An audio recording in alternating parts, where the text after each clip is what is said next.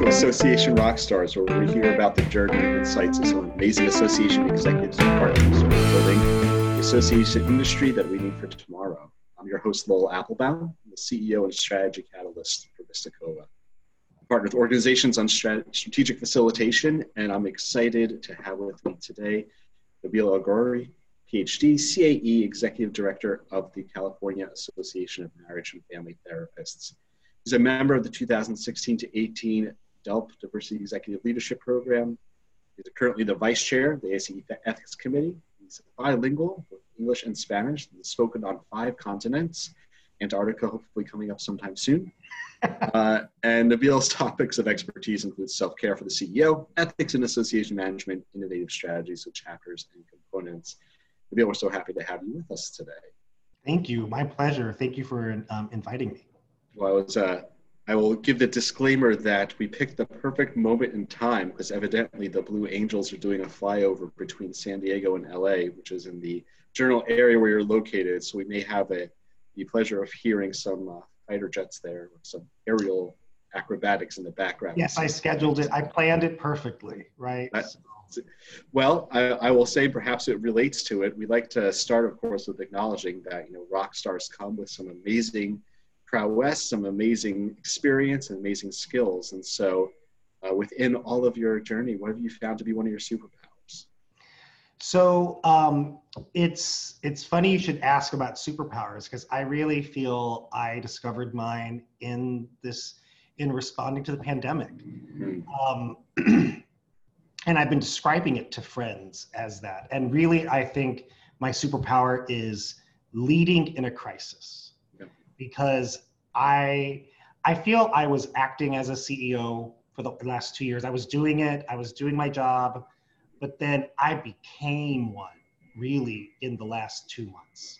Like yeah. I just started trusting my instinct, making smart decisions, um, thoughtful decisions, and then keeping a team cohesive. Um, when I reflect on where my association was two years ago when I started to now, it's such a um, a change. We have a um, so at CAMF, the California Association of Marriage and Family Therapists, we have this um, we have a, a, golden handcuff benefit, which is we offer phone consultation for members with an attorney, so a legal consultation, and we take 18 to 24,000 legal consultation calls a year. Wow. So over 100 a day. And so this benefit is so critical to maintain. Yeah. And we were able to seamlessly transition from one day in the office to another day remote like that. Um, and when I started, we couldn't have done that because our AMS and our phone system were not set up for that. Yeah. And under my leadership, we changed it. And so we, we did that. But then also, I've been um, keeping my team really um, positively focused. So I record a video, one to two minutes every day, and I send it to them on Slack. One message. Yeah. Um, one tip for the day, and then that's it. And they see me smile. I say the day and the date. It's almost my captain's star log. So, I like it. Yeah. So, um, so it's been really. I, I really found that leading in a crisis is my superpower. Well, I, you know, obviously there's a a number of steps it takes to get to the place where you're the leader through a crisis. You know, in your own your own journey, when did you realize that this association world is the the home that the profession that you wanted to pursue? When did I? You know, I wasn't convinced when I started in associations that I that this would be my career. Um, I came from the industry, so I I'm trained as a psychologist. I have my PhD. I'm licensed in Ohio and started working at the American Psychological Association uh, and enjoyed it. But it was at first just an almost an experiment, like doing something different. Yeah. And then really, I discovered um, I loved all the projects I could work on because it wasn't the same thing. I was I had a I had a hand in starting a conference. I had a hand in running a board. I had a hand in marketing. I had a hand in advocacy. And so yeah. I really enjoyed every every day doing something different. and then the other thing that I really liked is that I'm really I see myself as a connector, and in at APA I was able to really connect people so easily because I knew so many people, and that was really when I discussed when I decided that I loved uh, association work. Yeah, you know the the transition but the connection to like what you studied i imagine allows you to have like a stronger connection sort of the mission and vision. I mean, clearly right the american psychological to where you are in california now. I mean i imagine that makes it easy for you to talk about like the importance of the associations you worked for associations overall. I think so. Um, it i never antici- anticipated that my first executive director position would be for a mental health association. Because hmm. um, I do see myself as an association professional. I earned my CAE. I feel I could work with any industry. Yeah. Um, but it was the perfect place. I mean, it, it's in my hometown, San Diego, and I understand the industry, and uh, and I can talk from the experience of a practitioner, but also as an association exec. So this is really um, a lucky uh, roll of the dice. So, from looking within the space, uh, are there other leaders that you see that inspire you, or do you see sort of the the role that associations play that you're like these are the ones that are helping guide us to tomorrow? You know, the I was thinking about how I was able to prepare for the crisis, and I, I am eternally grateful to Cynthia Mills. So she is she's one of my consultants here yes. at. And she I had a meeting with her February 25th and she said, watch out for COVID or yeah. and and I started prepping that day. So I got my team, my, my executive team, and said, test everyone remote before, you know, quickly. And so we were able to test everyone remote. They could do it. Um, we did a trial run all remote on the 13th, which is the day that California closed its schools. The dominoes fell so fast. And they I, did. I, I remember thinking, like, in the week of the 13th, like in the 9th, say, thinking, okay, my line of the sand is the schools. When the schools close, that that is a game. Right. And it was three days later, the schools closed. It was it was outrageous. But um, we had the only thing we were late was we had three uh, notebook computers that were back ordered. And so they came okay. in on the 19th instead of the 16th. If that's the worst thing that happens, you're doing okay. I, you know, and everyone was able to work. Couple minor internet issues with some folks. Yeah. Everything went well. So, but Cynthia Mills gave me the um, the heads up, and that is such an important uh, tip. I think is have a good team around you. Have a good good set of eyes. Um, yeah. To to prepare you know to, to be ready for anything. Cynthia close friend colleague mentor to so i mean to me to so many right? And so i'd say i'd say uh, on, on the short list of how to become a rock star having cynthia mills as your coach and your mentor is probably a, a good thing to have on there. Yeah. Uh, I would also say, you know, for those that are not yet um, in the C-suite, right? For those that are thinking about, like, mm-hmm. especially in a field in this moment, feels like we're really starting a new chapter in many ways for how we're going to function and operate, at least for the near future. Uh, you know, if you were men- if you were mentoring others, if you were mentoring future DELP scholars and giving them, you know, some perspective on like how do you determine what your like path of growth is and how to succeed on it, uh, what would you tell them? Um I always encourage people to to look to grow. I, am a big fan of professional development, so so earn the CAE because it really does challenge um, yeah. how you it changes how you think.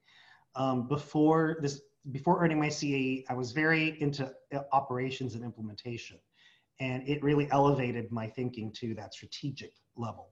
Yeah. Um, so I do that um, at the same time, so I know a lot of people who are looking for new new jobs. I always tell people, make sure that new position is something you are looking forward to, not that you're running away from where you are right now. Yeah. Because if you you better be excited about this new opportunity.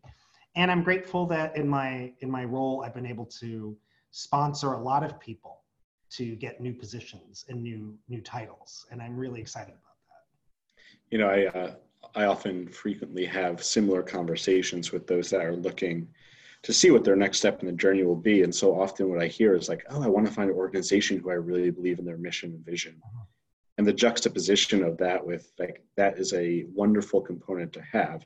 But if the position you're taking is one where you're not going to love your work every day, your passion for the mission and vision only gets you so far. Right. You know, and so that uh as you mentor others, right? Like how do you how do you help them think about that place of balance between right the purpose of the organization as well as the purpose of the position and their own professional journey? What do you tell them to think about? Um, I think it always starts with um, I mean, you know, I'm a therapist right, in training at some point. So I mean, sure. I, I, there's sure. always. I, I, look forward to my analysis afterwards. Thank you. There, there's always this juxtaposition for me, but I think it always starts with within. Like, yeah. think about yourself and what that what that opportunity would do.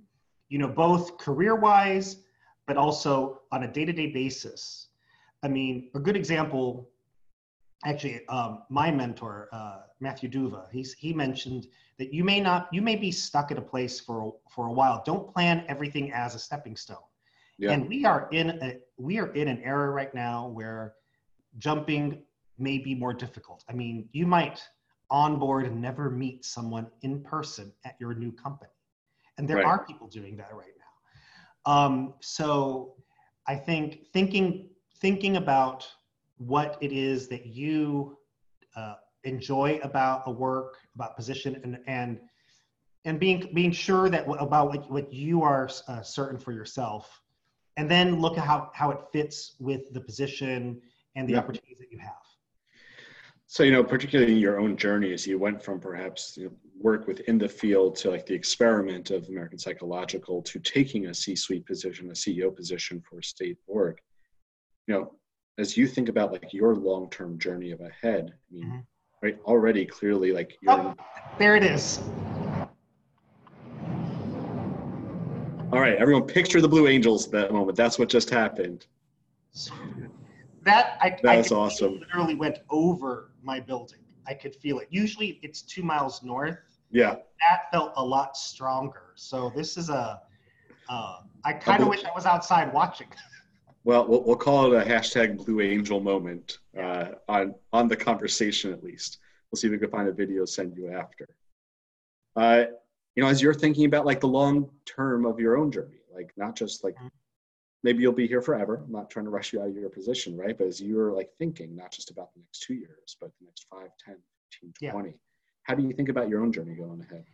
You know, my journey has been in chapters, and it was only at this most recent transition that I dis- that I discovered that about myself. But I'm seven to ten years at different places, and so um, grad school was nine years. My first job was almost seven. APA was nine years, and so I think about life in transitions, and there are different circumstances here in San Diego that might compel me to stay. Um, I have a dad who's 80 years old. I have a brother, adult brother with autism, and he lives with my dad. And while we, I have my other brother and a cousin here, yeah. um, it's not. I'm an expert in autism. That's actually why I became a psychologist. So I might have an, a reason to stay longer than that chapter would normally be. Sure. But you never know. I, I I think being open to the opportunities that come is really important. Yeah. You know you know, I uh, we're we're connected in a number of places on social media, and uh, the love for your brother is palpable uh, in how you in how you present yourself. Thank you. I mean, it's it's such an important piece of me is, is that I Omar is such an important part of my life. People forget I have a third, a, a second brother, so there's three of us. I don't talk about him as much. Right. Um, but he is actually just as important in Omar's life. And and I'm really grateful for Omar Omar being in my life. I he is it's hard to see him right now and not hug him. He yeah. comes up to me and I have to say, no, Omar, not right now. Uh, so it's it's tough. But thank you. I appreciate that. Well, I think I think whether it's my own like niece and nephews, whether it's our siblings, right? This is a, a moment where so many of us in this space are those who show care explicitly for one another, for those we care about. Uh, and we're struggling with how to do that. You know, I, I guess I would ask this as we're getting near the end, as you think about, you know, succeeding, not just persevering, but succeeding in this moment, right? Mm-hmm. Uh, knowing that, of course, ASAE annual is going to be virtual this year, and like the in-person meetings seem like they're on pause for a while. And so, those moments of like making new connections in person are being pushed to virtual settings at a minimum. Any thoughts you have that like the we discover rock stars because of the connections we make, because the relationships are able to form. Mm-hmm. Where should we find tomorrow's rock stars? How do we find where they are? You know, I I have this love hate relationship with Twitter, but I, I, I have made some amazing relationships off of Twitter. Hmm. Um, you and I both know uh, Cecilia Plaza, who's currently oh. at ASAE yes. as, as the um, director of the research office. And she and I met on Twitter because I, uh, DELP had its, my class had its first reunion December 2016, and I posted about it on Twitter and she asked me about it and then we started having conversations about delp and applying for delp. I sent her my materials. Yeah. and then it was uh, in april that year we actually met in person for lunch. And you know normally you wouldn't meet anyone you, you know without not at a conference or something like that. Right. But uh, it developed into an amazing friendship. And i really you know i think you can meet some great rock stars in social media i think we have to rethink about how we uh, in this world we have to rethink how we meet people. You know we're going to meet a lot there's going to be a lot of people we meet through zoom through happy hours through house yeah. party you know yes. all the all these kind of ways. Well i'm hoping that we find ways to both highlight those that uh, can be the connectors to help some awesome people we have coming up meet each other. Mm-hmm.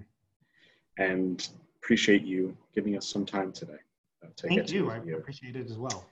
Want to give a good shout out to Amy Hager, who, as always, is in looking to engage you with you on the comments and helping produce Association Rockstars. And of course, thank you to everyone listening in live or afterwards. Any questions or ideas or comments you can post if you're watching the recording. We'll get back to that as well. Until our next conversation, Association.